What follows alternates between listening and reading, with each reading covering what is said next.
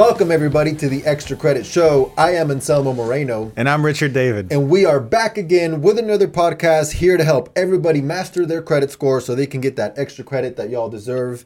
And this week, we are talking about credit and divorce, specifically protecting your credit during and after a divorce, because some of the worst credit reports that I've seen, Richard, are post medical issues and post divorce. Yes, absolutely.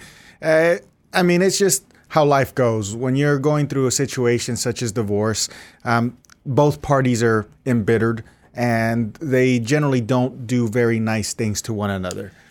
normally when you're going through a divorce the last thing you're thinking about is protecting your credit score normally right like sometimes people um, Or- do or- think about that Or more importantly, the other's credit score. oh yeah that's exactly uh, better said uh, because you know you're you're kind of battling for custody battling for stuff and and so things things happen during the divorce but oftentimes um, the damage comes after the divorce and that's kind of a little bit of the details that we're going to get into because you know in a divorce proceeding debts are normally like divided right Yes. and you got debts like mortgages car loans credit cards those types of consumer loans are generally uh, credit that is credit reported to both people's credit reports if they're joint and those are the ones that are going to be divided in a divorce decree. Like the court assigns payment responsibilities to one spouse and the other spouse and that's where things get messy. That's where the misconception normally happens. Let's take for example in a typical divorce proceeding let's just say the average one you have a house a car and some credit cards up for grabs Okay. right? And so in the divorce proceeding, uh, the the one spouse keeps the house, and then the other house spouse keeps the car. But both loans were joint. Okay. So then the judge says, "All right, so you get to keep the house, so therefore you have to make the house payment." Okay. Pretty standard stuff, right? Always. So so you have the in the contract that the the spouse that keeps the house makes the car payment, but then that the the loan was joint and that spouse fails to make the payments. Okay. So now we see a credit report and we have a whole bunch of mortgage lates on there. Mm-hmm. But the, the common, common, common, common excuse is, well, the judge ordered that that's my spouse's debt, so I'm not making those payments, but it's still hurting my credit report. Guys, you have to understand that the judge may distribute debts and assets, but he cannot change a contract unless there is a good reason for him to change the contract. In the end, the contract is a contract is a contract. And if you signed this contract, you are responsible for the debt.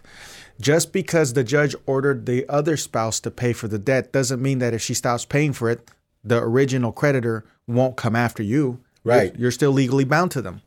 The, I think that the, that's the most common misconception is that, you know, the credit score formula doesn't take into consideration my ex spouse is supposed to pay for that. that that's not in the credit scoring cri- criteria. the agreement that you make, your divorce decree, is going to bind you, your ex spouse, and the court into honoring this particular arrangement of debts that are divided and assets that are divided. But it's not going to bind the creditor that issued the loan. Exactly. So the mortgage company that issued the loan doesn't care about this agreement between you and your ex spouse, and they don't care about who's making the payment. Right? They, a- they don't even care about the judge's rule. it's it's the it is the judge's ruling does not extend to creditors so it's not going to force a, a credit card company or a mortgage company or an auto loan company into removing you from the loan B- bottom line you're not going to be removed from the loan if you're a joint co-signer or a joint signer you will not be removed of the loan because of the divorce even if all parties agreed to it because the loan company typically is not going to agree to it Well, and exactly, and that's that's the point is that not all parties have agreed to it. The creditor has nothing to do with this. And after the divorce is done, you know, you, you think like, well, can I just call them and be removed? I have this judge's order here. Can I call the bank and have them remove myself from the loan? That that's in a, especially in a real estate loan, I, that does not happen. No, and we we've gone over that in some of our previous episodes.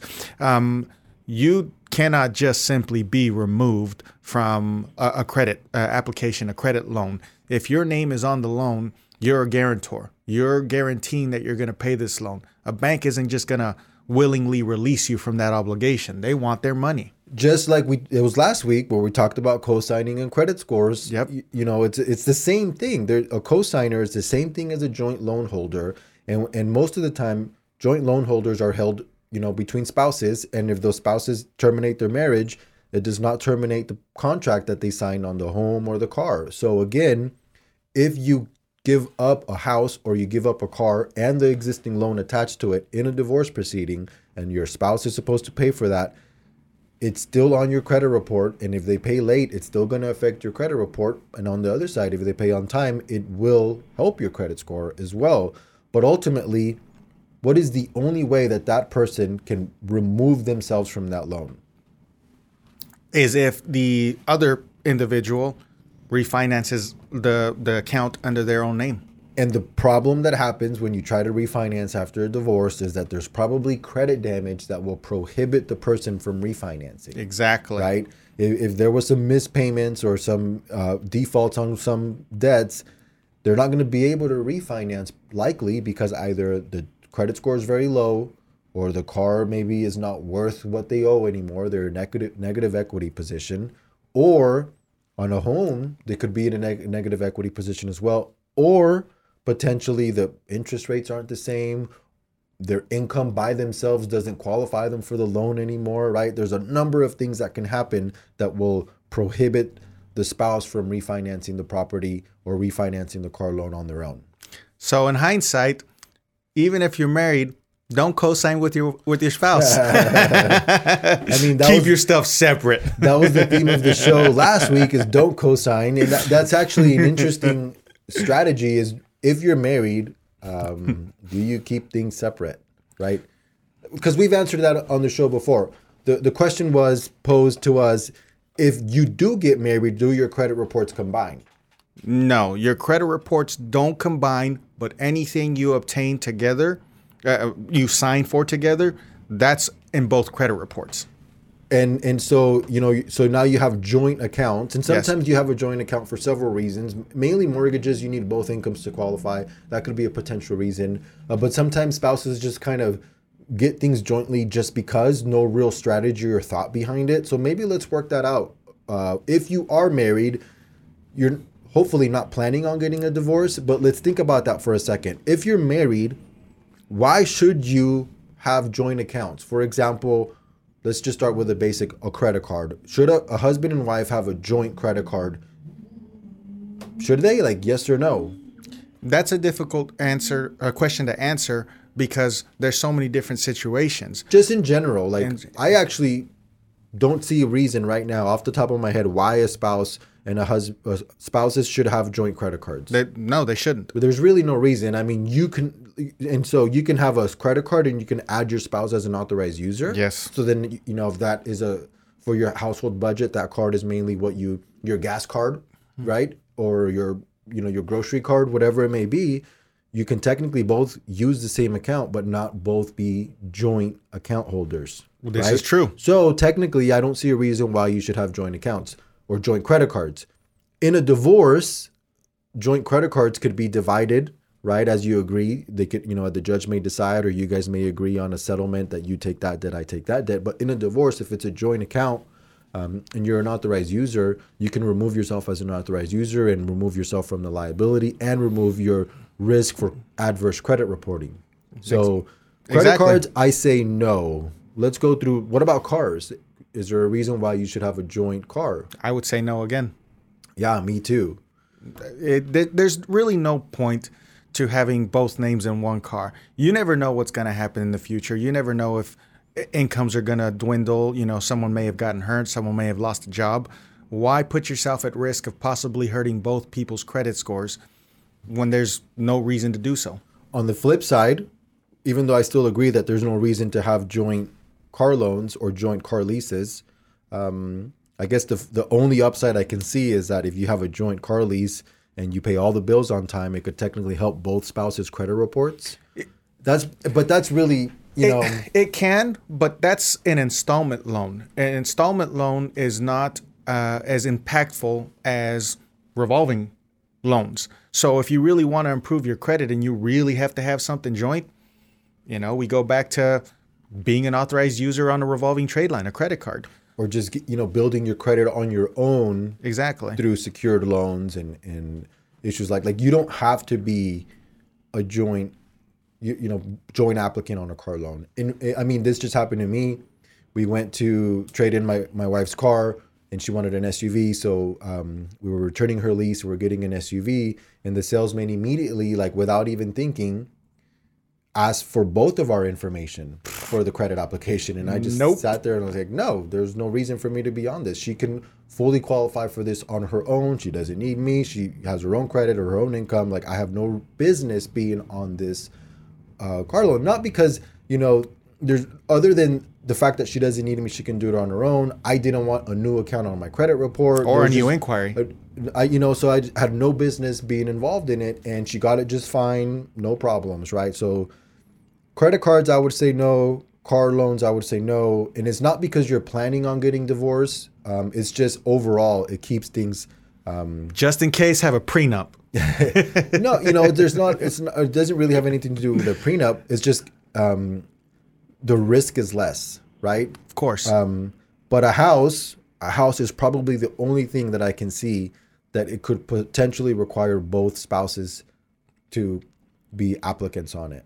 I mean, sure, it depends. It really depends on your taste. If you want the best possible house you guys can afford, then yes, you're both going to sign for it because you need both incomes. If there is both incomes, If there is yeah. both if incomes, If there's two incomes and and you need both that's incomes to qualify for the house. Very great point. Yeah. If there is not two incomes, and, and there's no reason for both people to be on the loan. And I understand that you know, oh, this is my spouse; they're going to be with me forever. I want them to be joint. You can place another individual on the title of the home without having them being tied down to the loan. So there's no reason for the spouse, if there is no income, to be on the loan. Yeah, I mean that's uh that's normally the number one question that we'll ask is you want to improve your spouse's credit reports because you want to buy a house. Well, does your first of all does your spouse have income? If the answer is no, then we can kind of not necessarily ignore the spouse's credit, but it has less priority over the one spouse that does have the income because they're the one that are going to be qualifying for the mortgage loan. Um, but if you know both spouses are working and they both have income, then they both potentially can contribute to the joint loan application, and that's probably the only scenario where I can think of a joint application. Here's a question. If you love your spouse, do you love him enough now to let him be free and clear of damage when you get divorced? Because if the answer is yes, then keep them separate. Yeah, I, I just think overall keeping your credit profile separate, not because they merge because you're married, but keeping them separate for practical reasons is a, is a good idea. Um, you know, if you're if you don't need both of your names on the account, you really shouldn't. Um, because in the end, if for some reason one spouse pays one bill late and you just are joint just because, then both of your credits get damaged. Um, It happens all the time, guys. I see it all the time. Don't put yourself in that situation. Um, again, spouses, you know, I understand you guys are married, you guys love each other, you trust each other, but things happen. Sometimes people forget. And just because of something as simple as forgetting, you should not put yourself in a situation where you're no longer going to qualify for loans because your score just took a big hit over a simple 30 day late but and you have no control over it, and you have know. no You- control over it. especially if you're under the mindset of well that's my ex-spouse's account and the judge said they're supposed to pay for it and they're not paying for it like what do you do now you know like either you sue them in civil court and, and try to fix it that way which is a whole nother mess or you take control of the account like we mentioned in our co-signing episode and you make the payments and have the person pay you or the ex-spouse pay you. But guess what?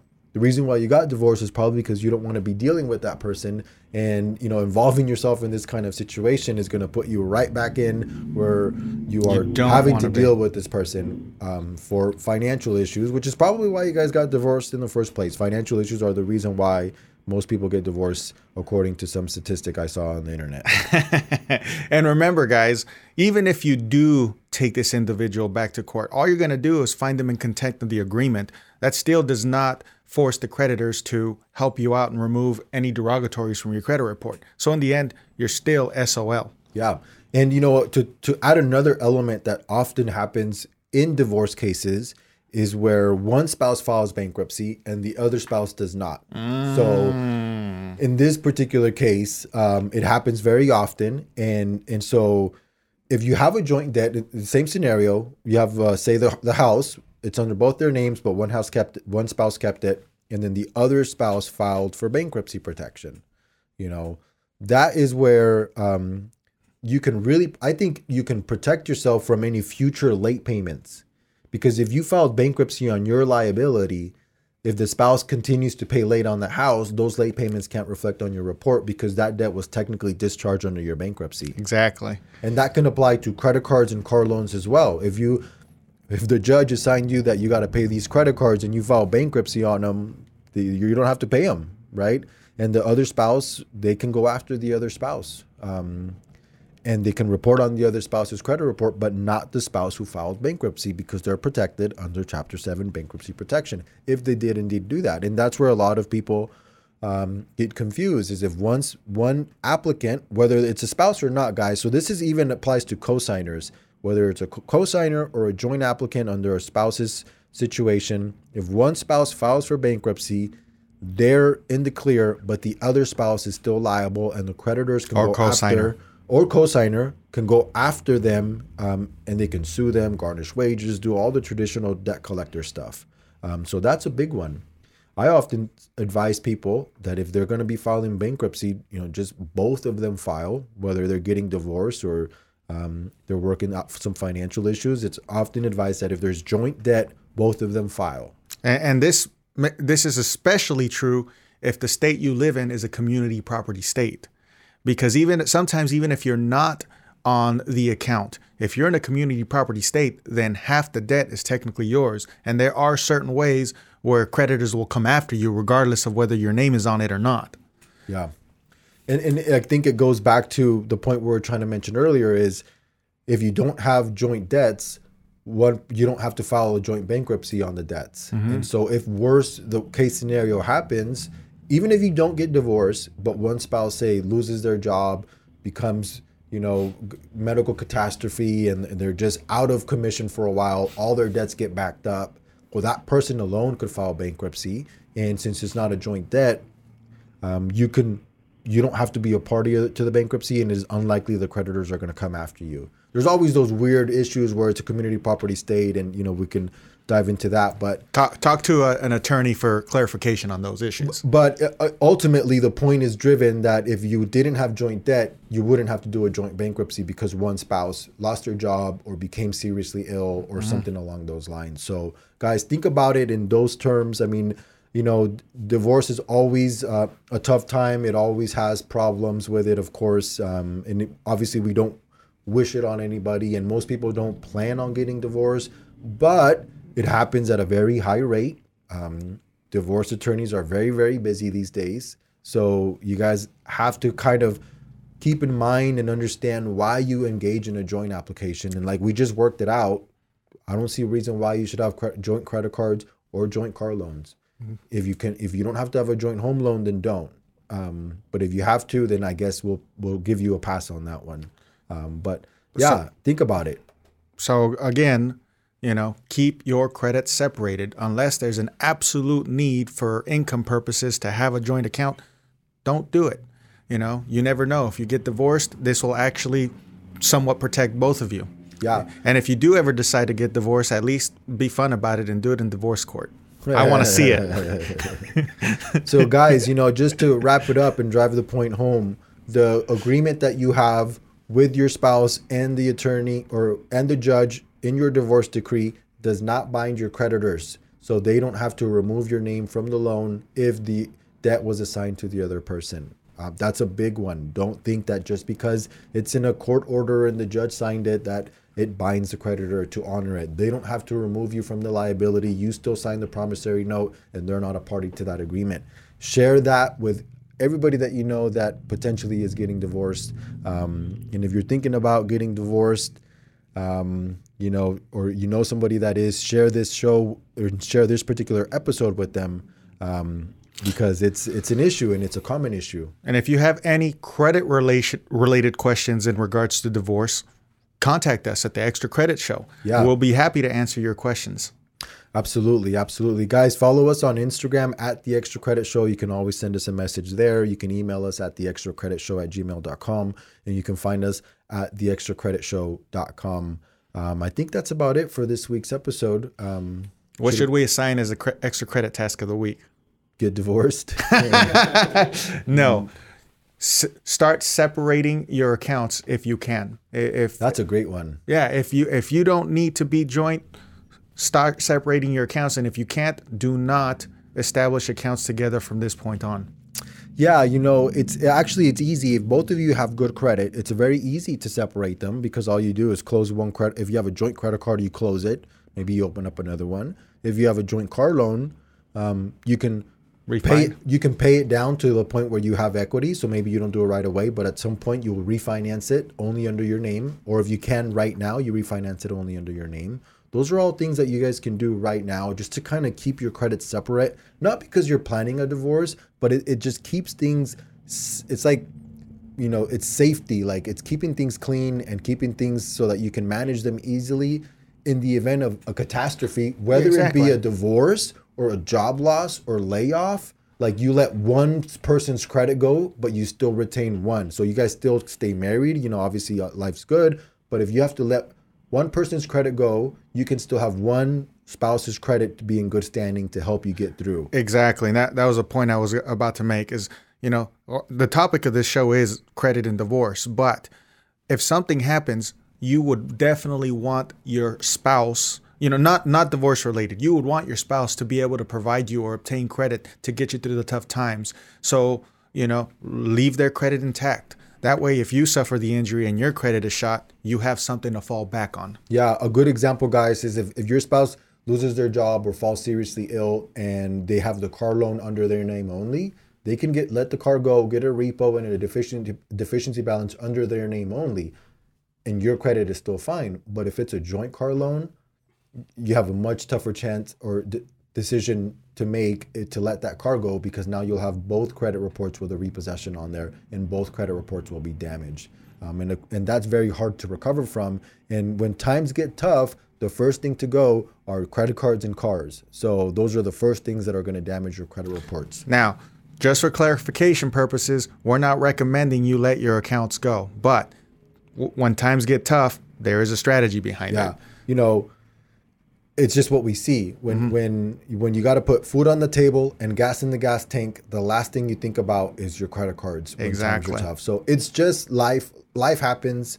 Um, be prepared. If you're smart with it and you know how things work you're going to be able to navigate them with a little less stress a little bit more confidence and a little bit more clear of a, of a plan. Um, i think that's about it for this week's show. Anything else richard? No, at this point, uh, see you guys next week. Uh, just keep listening to us. And again, if you have any more questions, feel free to ask us. guys i am anselmo moreno I'm Richard David. we'll see you guys next time